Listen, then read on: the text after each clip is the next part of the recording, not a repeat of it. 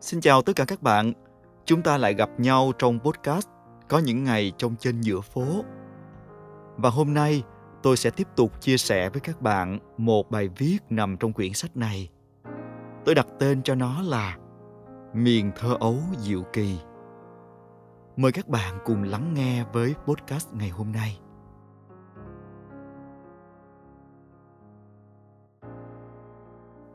Tôi còn nhớ hồi mình 3 tuổi.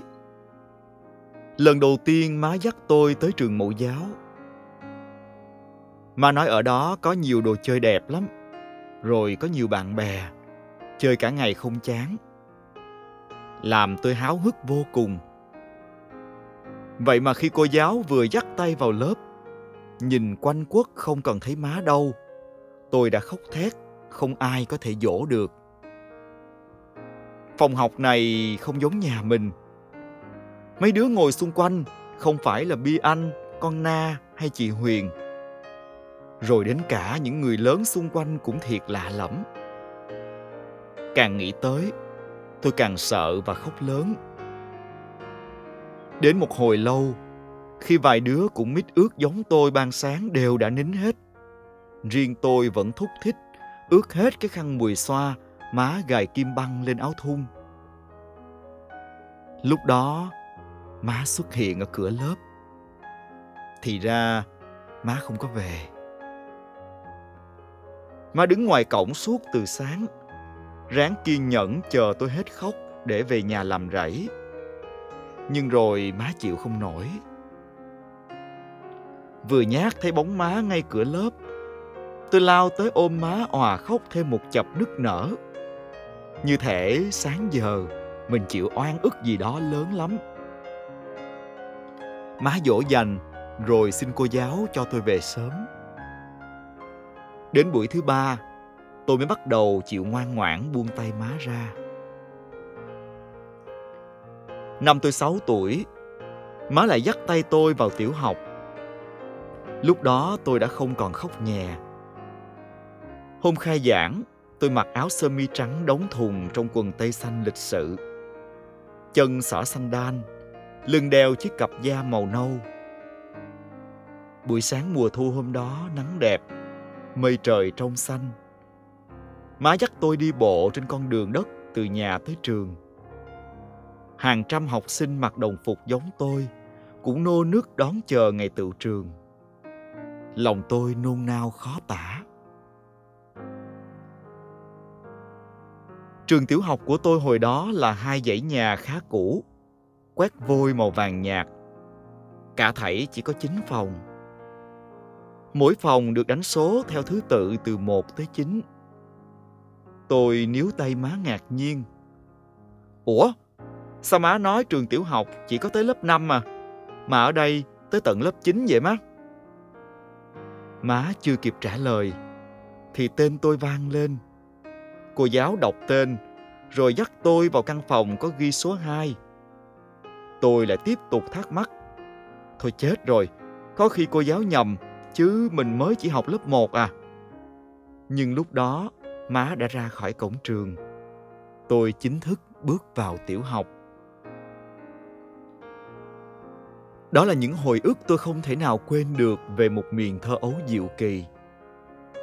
Nó đẹp đẽ và sinh động đến mức chỉ cần nhắm mắt lại là đã thấy thêm hàng trăm thứ khác hiện ra rõ ràng.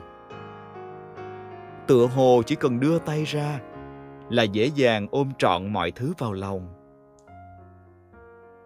Miền thơ ấu đó là mấy con cá khô chiên ăn với cơm nóng, là nồi cháo trắng ăn kèm kho quẹt thơm phức mùi tuổi thơ, là bàn tay của nội ngai ngái mùi trầu, là tủ kem chuối cùng những tháng ngày vất vả của má là chiếc lồng đèn lon bia độc đáo của ba.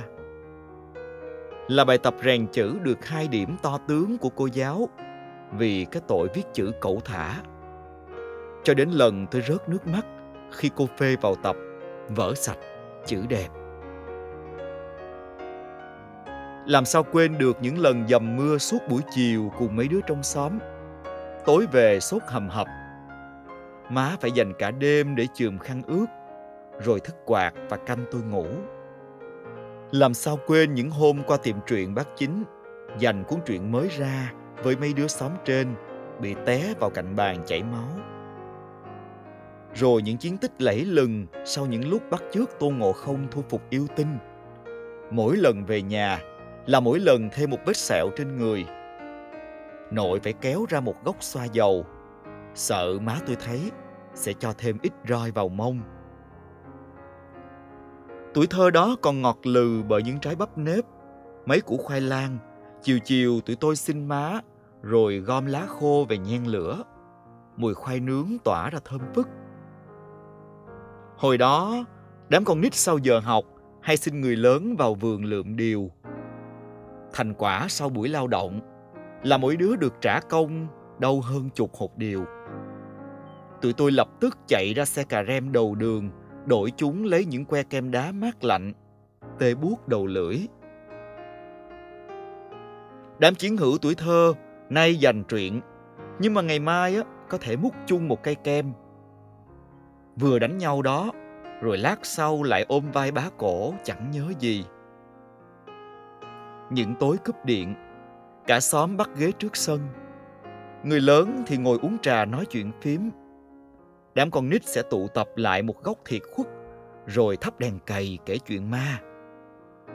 Mấy đứa nhà cuối chợ ngồi chết trân đâu có dám về.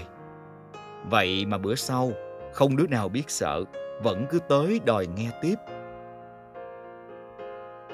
Tuổi thơ đó xanh mướt màu mây trời những trưa hè trốn đi đá banh. Màu đám cỏ mỗi sáng đi bắt chuồn chuồn. Màu cánh đồng những chiều lội xuống bắt cá. Và màu của những ước mơ ngô nghê trong đầu đám nhóc nhà quê. Rồi cuối cùng, tôi cũng tốt nghiệp tiểu học. Mười năm trôi qua như một cái chớp mắt với biết bao kỷ niệm một quãng tuổi thơ vô lo và ngập tràn dư vị yêu thương. Má đã thôi nắm tay tôi như ngày nhỏ xíu.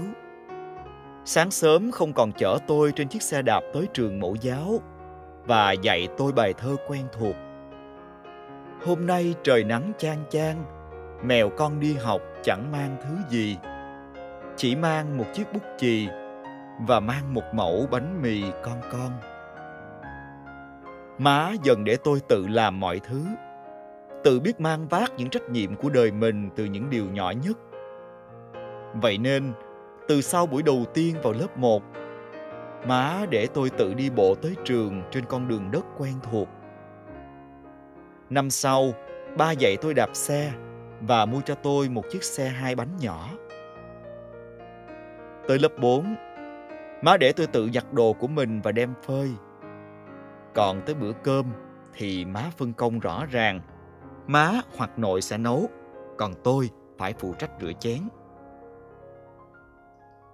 Từ những chuyện nội hay kể mỗi đêm hai bà cháu nằm thủ thỉ, tôi nhận ra so với những ngày nội phải tự bươn chải từ lúc mới 8 tuổi, cùng mẹ cố gánh mít, gánh rau đi bán khắp nơi. So với ba má tôi cả tuổi thơ chỉ lo chạy giặt, cơm bữa no bữa đói, thì tôi và lũ bạn đã vô cùng sung sướng đủ đầy. Ngoài học và chơi, những thứ phải phụ giúp gia đình thật ra đều nhỏ xíu. Tôi vẫn luôn tin rằng 10 năm đầu của một đứa trẻ là khoảng thời gian vô cùng quan trọng và có ý nghĩa. Tất cả những gì tụi nó được hấp thụ, được dạy bảo và phản chiếu từ người lớn, từ cuộc sống đều sẽ in sâu trong ký ức và định hình phần lớn giá trị quan của tụi nó sau này. Ngẫm lại, tôi thấy mình là một đứa trẻ may mắn. Những năm mẫu giáo khóc nhè đã đi qua. Những năm tiểu học với những bài học vỡ lòng cũng đã kết thúc. Mười năm đầu trở thành một giấc mơ đẹp. Tôi và bạn lại lớn lên với mười năm tiếp theo. Những năm tháng tập làm người lớn với những ký ức không thể phai mờ. Cảm ơn các bạn bởi vì đã lắng nghe trọn vẹn podcast ngày hôm nay cùng với tôi. Xin chào và hẹn gặp lại trong những tập tiếp theo. Hy vọng các bạn sẽ luôn đón nghe và ủng hộ cho podcast có những ngày trông trên giữa phố. Và tôi là Phạm Minh Mẫn. Bye bye.